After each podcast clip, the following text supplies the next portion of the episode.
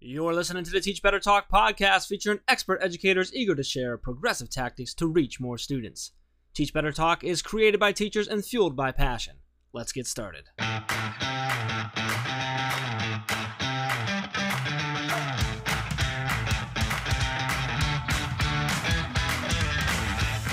Hey everyone, we so appreciate having you listening here with us. If you enjoy the show as much as Jeff and I enjoy amplifying these educator stories, I'd really like to encourage you to leave a rating and review. It takes about 3 minutes. Just click your star rating. I personally am a fan of that 5-star review, and then share a comment about what you enjoy most about our podcast. To be honest, this just allows us to reach more listeners and further share these amazing educators' message. All right, let's get to the episode. Hey everyone, welcome to episode 85 of Teach Better Talk. I'm Ray Hewitt, and as always, I'm with the relaxed and very chill Jeff Gargus. Yo. You know, you are sometimes relaxed, Jeff. I think this episode with Jeremy, he got the wrong impression of you because you're kind of high-strung, but I think... I'm high-strung? Well, I don't know that you're that high-strung, but... He definitely got this mentality that you were this cool, chill guy sitting back with your sunglasses. I don't know if that's actually Jeff Gargus. I mean, I do say dude a lot. Yeah, you do say dude. Maybe you should work out more now. Ah, dude. Like, maybe. I don't know. I think I'm fairly relaxed in some ways. You know, Jeff, we had a really cool chat with Jeremy. Which we did. We get to that part of the podcast, but... He said something that I'm not sure if you caught that I want to kind of get your thoughts on. Are you ready for this one? Yeah, let's do it. What's up? All right. So if you remember during this recording, we asked him about his failures, and then naturally we asked him about his successes, which we do for all of our teachers during our typical interview. And he made a comment about how he struggled initially thinking about a success. And I wonder, I mean, you travel around the country working with teachers in districts, I mean, all over. And do you think this is common in education that educators struggle to think of those successful moments? I'm smiling so big right now because not only do I remember him saying that, but I literally jotted a note down about it. So I'm really, really glad you brought it up. So like, this is something that I've noticed just all the time. You know, one of the sessions I do at training and different conferences speaking at is actually about like increasing your impact through entrepreneurship and sharing ideas. And it was actually one of the last 2 weeks when I did it. I can't remember what conference it was at this point, but and a teacher actually said, I've got some ideas, but they're nothing better than what's out there. So little things like that, and this sort of doubt. And I didn't ask her, but I'm pretty sure if I had asked her about her failures, she would have been able to rattle off 500 of them. And Jeremy was the same thing. Like, he was really quick to rattle off. Yeah, he gives us actually 2 failures, and really dives into them, which I loved.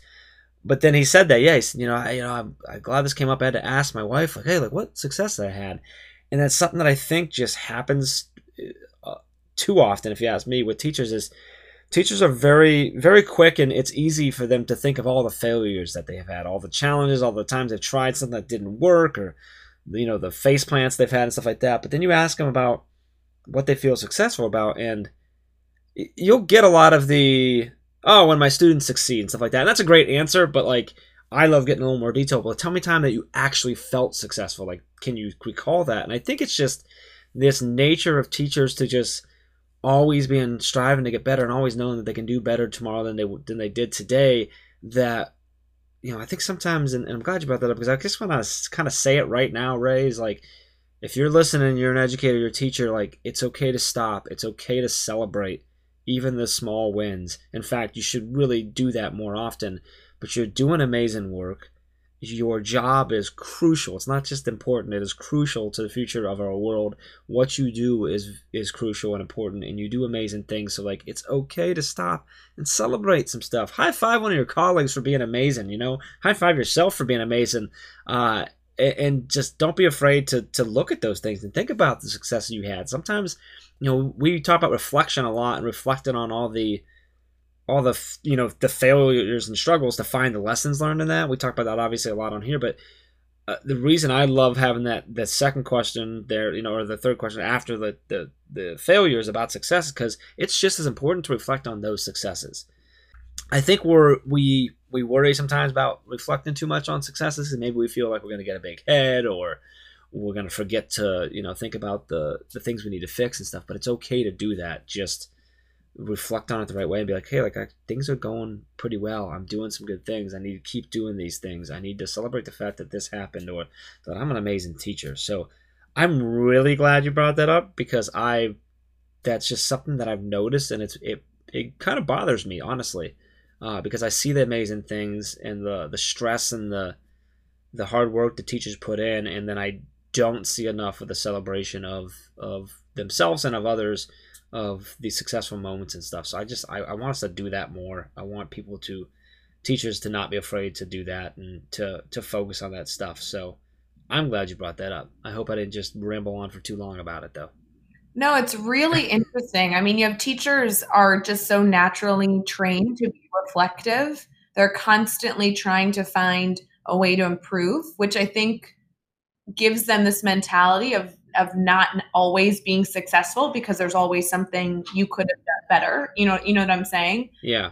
And I also think that on the flip side, there's some extreme educators out there that you come across that are celebrating so many things they're doing that they get this kind of negative connotation of being a bit, what's the word? Like braggy is what I want to say, but that's not really what I want to say. And so I feel like educators have these two extremes, right? You either have a teacher that celebrates too much and, kind of boasts about themselves, and you have the educators on the other side who are so reflective that they can't feel success.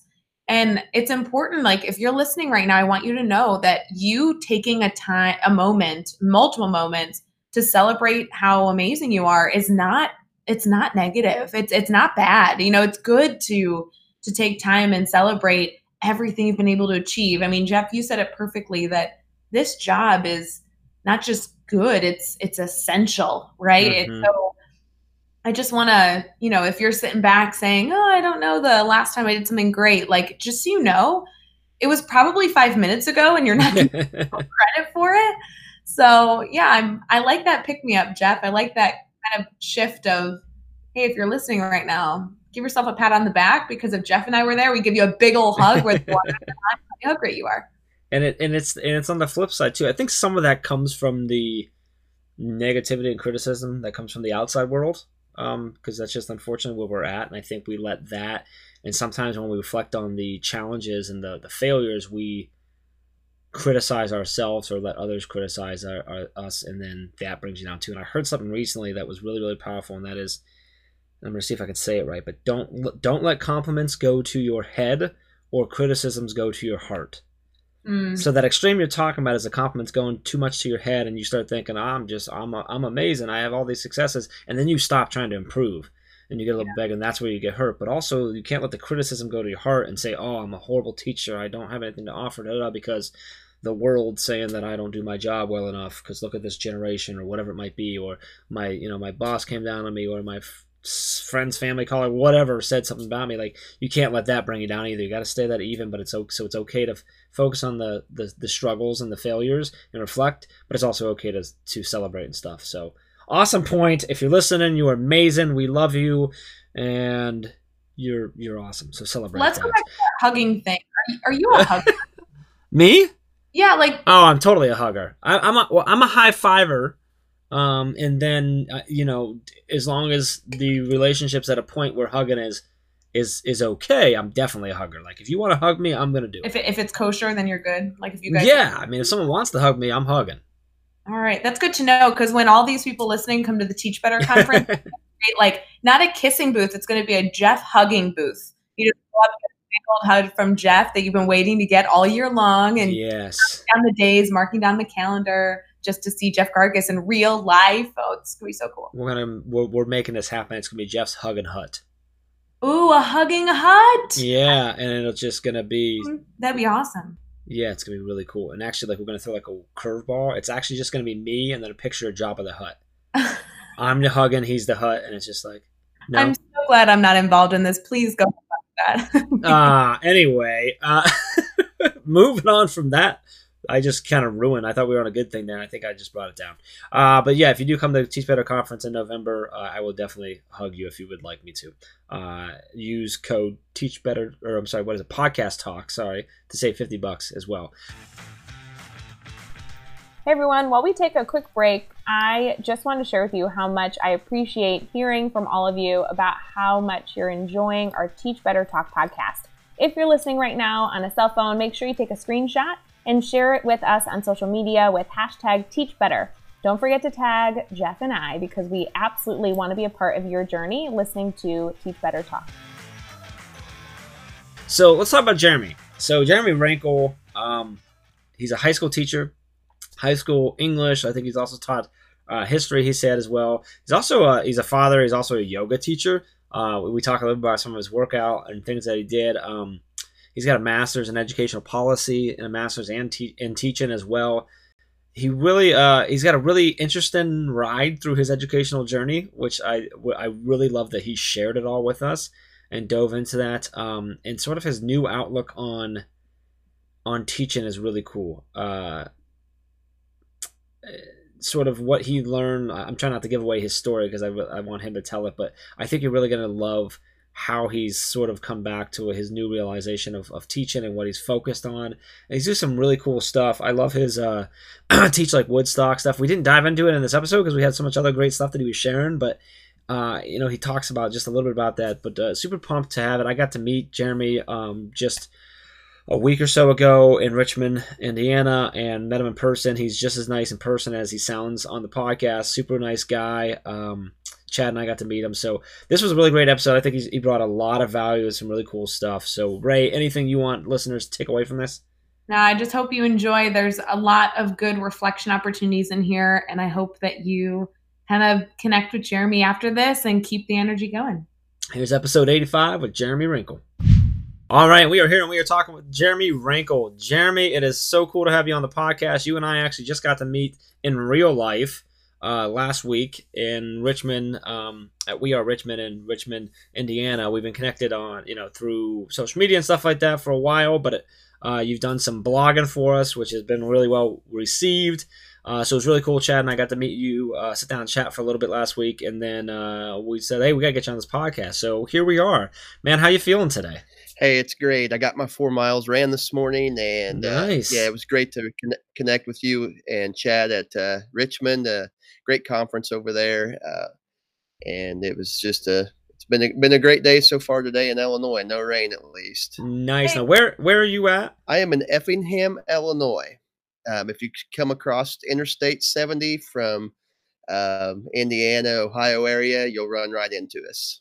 So, if you ran 4 miles. Can I have one of those miles and I can count it as like 1 mile? Ray, how many miles did you run today? Well, I took my dogs in the car to get coffee this morning. Does that count? No, it doesn't. I did 3.1 last night. And then I voxed and sent Ray a message asking her if she had ran a 5K and she hadn't. Well, I don't think it's fair. If you ran, Jeff, if you ran all this time, and Jeremy, you ran all this time, like, why can't you share with me? All right, all right. Last night I ran 2.1, and Ray ran 1. It was really well. I was very proud. Jeremy, we razz Ray quite a bit, led primarily by Adam Welcome, getting on her about the fact that she doesn't like work out or anything, and somehow, you know, is still probably in better shape than all of us, but. Yeah, so that's awesome that you got 4 in today. That's really cool. That's a great way to start the morning. I've been hooked on these late night runs for last week here. I don't know why, but I've been really enjoying going out about 10 p.m. and just they've been warm. We've had some warm nights, just clear skies. It's been pretty peaceful. So, but anyway, That's not what we're here to talk about, Ray, is it? Are you sure? It seemed like we should keep talking about how great I am and how I got miles in. We could do that. No, Jeremy, I want to make sure that as we get started, we do have some questions for you, I guess. But would you mind sharing with our listeners kind of a little backstory around everything you do in education outside of your amazing run and good coffee drinking skills? Yeah. I have been in education for about 12 to 14 years, somewhere in there, if you count my substitute teaching. And basically, I'm a high school English teacher. I'm also certified to teach high school history. For a while, I taught both. Now I'm just right now with the current position, I'm teaching English.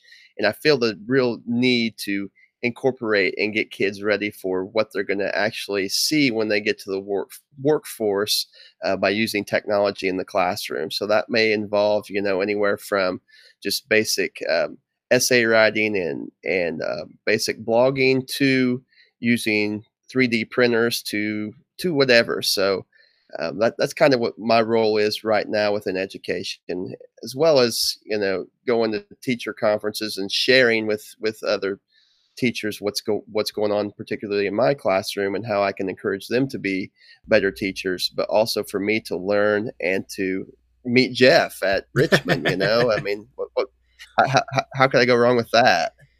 Yeah, that was awesome. And I love two things, Jeremy. I love that you talked about how your focus is on preparing those students, getting them ready for what they're going to be facing in the workforce, and how there's got to be some sort of integration of technology and the things, not just what they're going to need to know, but also the tools they're going to need for that. And then I love the focus. We talked about this while we were at Richmond as well, that you have this focus now on sharing things out too, because you're seeing the power of going to these conferences and blogging and speaking and saying, hey, here's what I'm doing. This is how it's working for me. And maybe you can take this into your class, or maybe it works for your kids. So I love that. We talk about it all the time, how every problem that we face as educators or in education, there's a solution somewhere in someone's classroom. So more teachers doing what you're doing and being willing to step up and share it out. That's the solution generator there. So loving it. So let's talk about failure for a second. I know you listen to the podcast. I know you know what I'm about to ask, but I want you to share a story with us about a time that you've had a failure in your career, in your life. Tell us, you know, what happened, how did it make you feel, and then let us know, like, how did you overcome that, and then what did you take away from that experience? How long do we have? 6 hours. Yeah, failure. If you're not failing in your classroom, you're not taking enough risks. That's kind of my solution.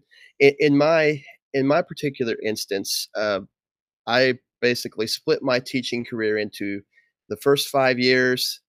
Then I took 5 years out of the classroom, and then I'm now back in. I'll be starting my 4th year back in the classroom. But back whenever I taught the first 5 years, I learned a lot about failure and a lot about myself. For example, I started a TV and video production class at my high school. It's a real rural high school, maybe 200 kids in the high school. And it was my 2nd year teaching. And so I was still in the impression mode, you know, follow administration, make sure everything is professional and to the T. But I realized, looking back, I didn't realize it at the time, but looking back, I had that thumbs on micromanaging approach of that class and all my teaching for that matter. And whenever that happens, it stifles the student creativity that I wanted them to have from the beginning of the TV and video production class. So a lot of the times they would share ideas with me and I'm like, well, let's not go there because it's really not funny to adults, or, you know, so I really felt like I stifled that creativity. So that would be, you know, failure number one back in those times, because I wasn't as student focused and my classes weren't student led the first 3 to 5 years of teaching for me. So I learned basically from that failure that, you know, I need to really be focusing on relationships. And I really didn't realize that until I was actually out of the classroom. So to make a long story short, I was burned out after 5 years and ended up having a thyroid issue that sent me into major depression, and I had to resign my job. And so there was failure. I felt like a failure because I was letting my family down. I was letting the new school district that hired me down. I was letting the people that basically put their neck out on a limb to help me get the position. So fast forward, and I'm now in my 4th year of restarting teaching. But the last 2 years of the 5 years that I had off, that's easy to follow, isn't it? The last 2 years before I started back full time in the classroom, I substitute taught almost every single day. And I focused on building a relationship with kids. And I told myself, you know, if I'm going to go back into teaching, things have to be different from the first 5 years. So since returning, focusing on the relationships and being goofy and not taking things as professionalism or as serious. Well, you want to be professional, but you want to have fun too. And there's a fine balance. And that's really what I learned from the failure, is that I need to really be focusing on the kids, because that's why I'm here anyway, not me to be an authoritarian over their learning. So there's a failure and kind of a recovery, I guess. Yeah, I love it, Jeremy. I really appreciate you sharing, I mean, in that personal story there. And I heard three like sort of themes within there. One is reflection, because the whole way there you were talking, I was reflecting back, I'm thinking back, and Justin, and then your persistence of going through that struggle and dealing with it, but knowing if I ever come back, I'm going to make changes, and then getting back into it and doing the substitute and then coming back in now. And then the final thing that I kind of heard in there was growth, that you took that opportunity of those things that came along, the challenges and the decisions and everything you made to grow each time, and then come back now stronger than ever before with, you know, reflecting back and readjusting to how you approach things. And that's awesome. I really appreciate it. A lot of value in that story, man. I really appreciate that a lot. So let's flip it now. Let's talk about a success you've had. And this can be something big or small, but tell us what happened. Why was it a success for you? And then what did you take away from that? I was really happy that this question came along, because I had to even stop and ask my wife, I'm like, what successes have I really had in the classroom? And I'm going to go back to that first 5 years. I did have some successes, just despite, you know, how I had that thumbs-on approach before. We read in my English class at that time, we read Homer Hickam's October Sky. And I've always been a space nut. You know, I went to Kennedy Space Center when I was like 6, and then the Challenger exploded whenever I was 6, the year after I had visited Kennedy Space Center at that time. And so I've always been tied to the space program, and I've thought, man, how can I teach this novel, and how can I get some hands-on experiences with this? So we researched coal mining, we researched Sputnik and the space program and all that kind of stuff around the 1959 to, or 1957 to, you know, the early 1960s. And then at the end of the novel, I decided I'd go to a hobby store and purchase 9 rocket kits for my class of 18 kids and have them build their own rocket, paint it up. And then it worked out to where we were able to actually go out back behind the school and have a rocket launch. And the kids will still, you know, whether it's on Facebook or whether it's out in public, whenever I run into them, they'll be like, hey, I remember, you know, that rocket launch we had, that was the most cool thing we ever did in school. So, you know, that the students really come back with that. Another instance, I know you said one success, but I have to throw this one in there too, because, yeah. I've been teaching a lot of Mitch Albom's books, Tuesdays with Morrie, The Five People You Meet in Heaven, Next Person You Meet in Heaven. Are all stories that we read, because I tried to bring in some modern stories as well. But I've always taught Tuesdays with Morrie. Every year that I've taught, I've taught this class, and kids come back to me and talk about how some of the life lessons that Morrie teaches are life lessons that they've taken on to carry out throughout their early lives. And I've got, you know, students in their late 20s now. So, but one particular 3 years ago, whenever I came back to teaching, the first year I was back after the 5 years that I was off, I had a parent come to me and with tears in her eyes told me about her son and how he was able to finally open up and talk about his grandparents' death, which they had died tragically. And through this book and talking about death and talking about life, he was actually finally able to open up and talk and cry and deal with that particular instance in his life. And I mean, I'm sitting here and I've got the hair raising on my arms and the goosebumps are going on my arms, because I felt like that was like, almost like, okay, this is a reminder of why I'm in the classroom and why I've got to continue to teach despite kids not wanting to read and are unmotivated sometimes. I've got to keep doing this. I've got goosebumps right now too, man. You know, and it doesn't have to be. Oh, go ahead. I was just going to say, it doesn't have to be big. I mean, it can be just little bitty, you know, fist bumps in the hallway or whatever, just to show that you love and care for kids. Yeah, those little reminders are essential, not only in the classroom, but just in the hallways and when students walk in the door. And, you know, I really love your focus on school being more than content driven. I mean, geez, Jeff, I feel like we talk about that all the time, but you know, if you're going into teaching to just relay information to students and have them soak that in and then kind of dish it back to you, our job is really mute. I mean, there's Google and YouTube, and you know, I think that those mediums help students gain information at like a depth of knowledge 1, a depth of knowledge 2, but when you get deeper into the content, you really start teaching the whole child, right? How does this apply to your life and why is this valuable? So your focus on integrating that within the classroom and put an emphasis on technology, which is enormous in our day and age, is really inspiring. What is fueling your fire? What kind of keeps you motivated to do this work? I truly believe that right now, there's no better time to be in education because we've got access to more tools. We've got access to more information than ever before. And we've got opportunities to connect with one another, opportunities to learn and collaborate from others. So I think this is a great time to be in education.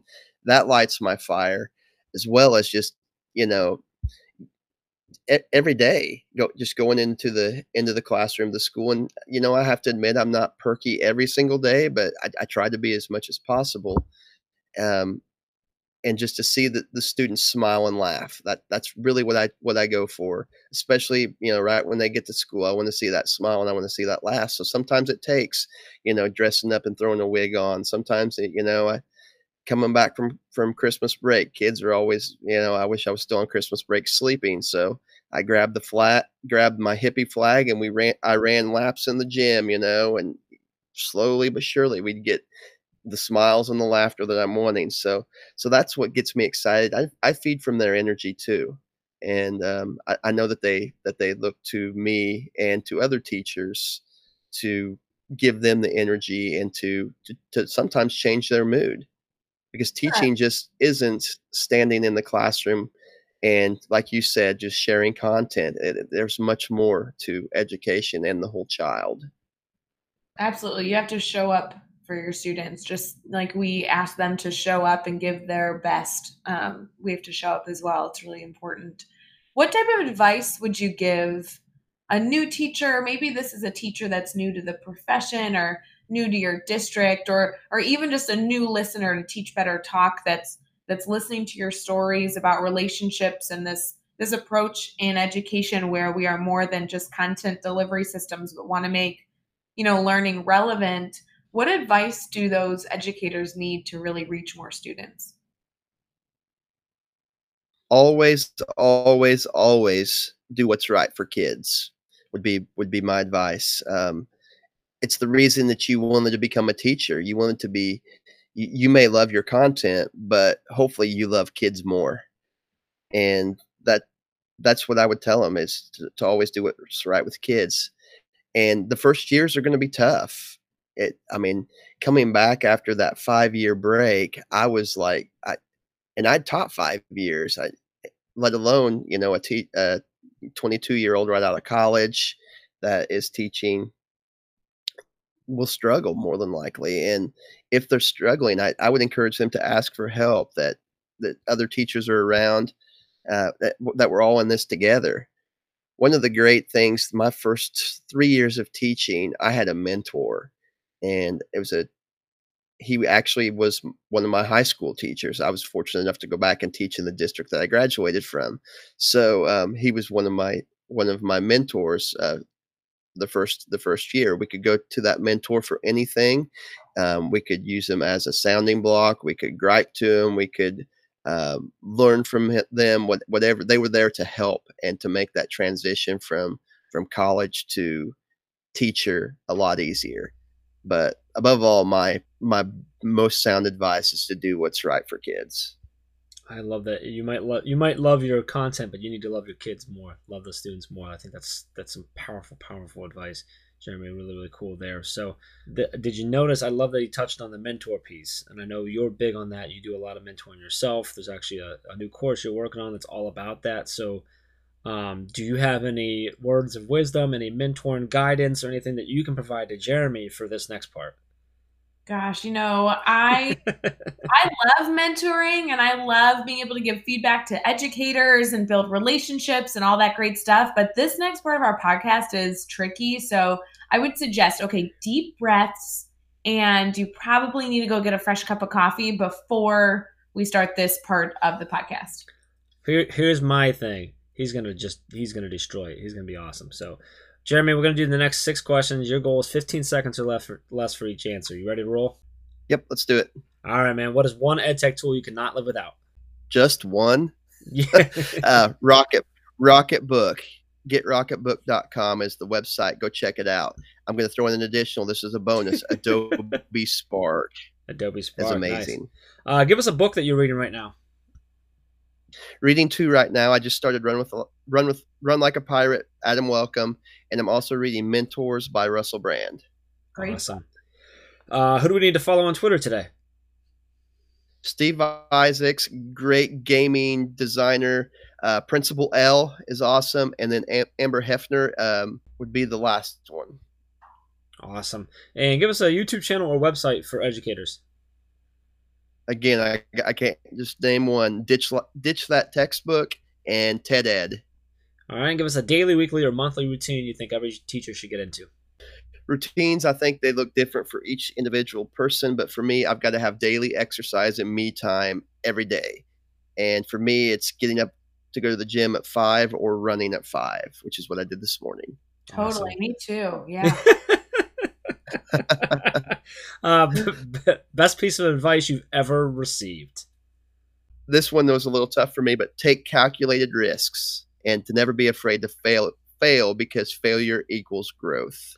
I love that. I love the take calculated risk. I've been starting businesses for pretty much half my life or whatever, and I tell a lot of fun stories about just sort of going for it, running through walls, jumping off. Chad and I share stories all the time about the early days of Teach Better Team, and they're a lot more fun to tell when I tell about the craziness, but what people don't always hear is that they're calculated risk. Yeah, they're risk, and they can be big or they can be scary, but they're calculated. You've thought through them and stuff, and that's the difference between just kind of jumping off and not having anything to fly down or guide yourself down there with versus actually building the plane as you went, because at least you had an idea and stuff. So I love that you use that take calculated risk. I think that's really important for people to hear that calculated word. Right. So I thought you just nailed that, Ray. I think we're gonna have to get that trophy, and he may be stealing it.